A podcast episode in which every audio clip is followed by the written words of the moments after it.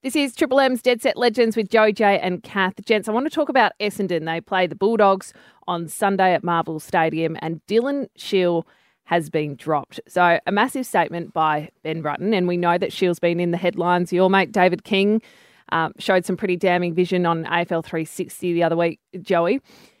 He's on a six year contract, so after this season, he's got two years remaining. Where do we see Dylan Shiel's position at the moment at the Essendon Football Club? what is what what the coach is saying that we want to maintain standards here. Yep. So if your if your ball use or your decision making, your defensive efforts and desperation, your team ethos isn't up to standard, I don't care whether you're on 800, 900 a year, 300 a year, then you then you're out of the team. So I actually love this statement. And do you know what?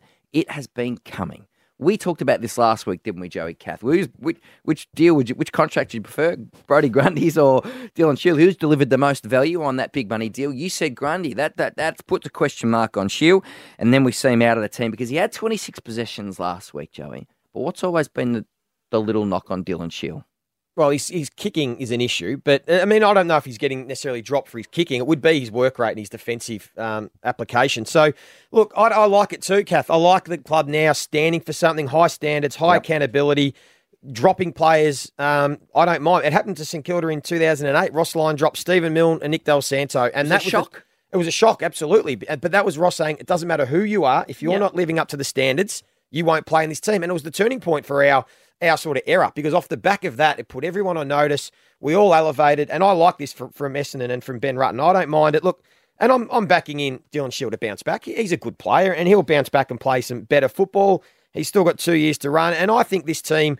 It's a this is going to be a great learning period for this Essendon side about the application to w- want to defend like the best teams, the willingness to compete when they don't have the footy.